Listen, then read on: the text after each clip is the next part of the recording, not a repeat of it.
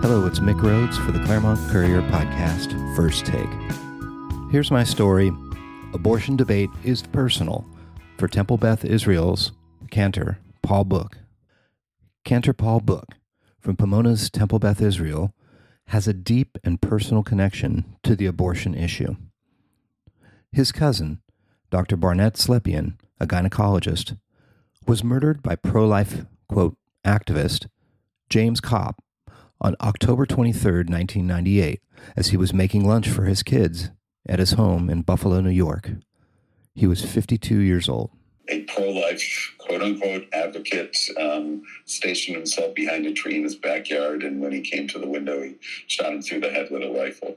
So, when you know anything around this issue comes up, uh, I have firsthand experience with the real roots of the radicalism that has moved this issue forward.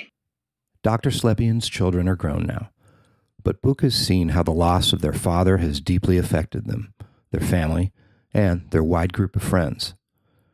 Buch has since come to a greater understanding of how words are imbued with power. He describes hearing a docent at the Museum of Tolerance in Los Angeles describe Dr. Slepian as, quote, an abortion doctor. He wasn't an abortion doctor, he was a gynecologist who provided a whole range of services to women in the community, um, some of whom uh, sought and uh, or or required termination of pregnancy as part of a broad range of services that he provided. You don't go to an orthopedist and call him an amputator. Right. He's an orthopedist.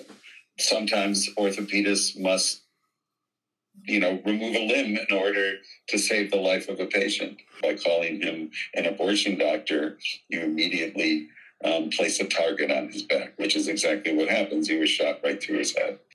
Buch said it was vitally important, especially in today's heated, polarized environment, that we all understand that our words have power. And part of the power of our words in a negative way is what has brought us to the pain and the challenges that people throughout the country are experiencing right now.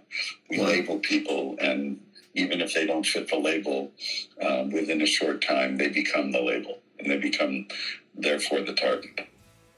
This has been Mick Rhodes for the Claremont Courier podcast First Take. Thanks for listening.